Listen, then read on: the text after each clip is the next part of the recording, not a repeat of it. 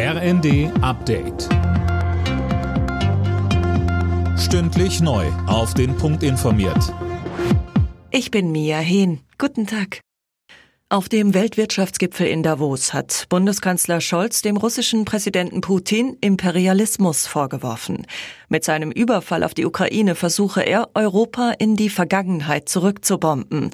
Putin dürfe nicht gewinnen. Weiter sagte Scholz. Zur Disposition steht nicht allein die Staatlichkeit der Ukraine. Zur Disposition steht ein System internationaler Zusammenarbeit, das aus dem Nie wieder zweier verheerender Weltkriege entstanden ist. Eine Ordnung, die Macht an Recht bindet, die Gewalt als Mittel der Politik ächtet und die uns in den vergangenen Jahrzehnten Freiheit, Sicherheit und Wohlstand garantiert hat. Drei Bürgerrechtlerinnen aus Belarus sind in Aachen mit dem renommierten Karlspreis ausgezeichnet worden.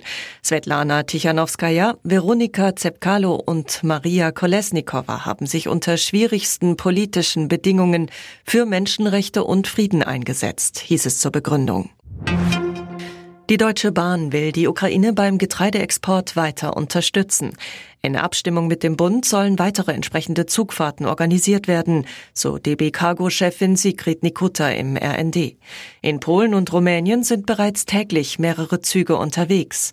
Wegen der Blockade der ukrainischen Schwarzmeerhäfen durch Russland ist die Ukraine dringend auf alternative Exportwege angewiesen. Bei der Eishockey-WM steht für das deutsche Team heute das Viertelfinale an. Gegner ist Tschechien. Schon vor drei Jahren trafen beide Mannschaften im WM-Viertelfinale aufeinander. Damals setzten sich die Tschechen klar mit 5 zu 1 durch. Los geht es um 15.20 Uhr. Alle Nachrichten auf rnd.de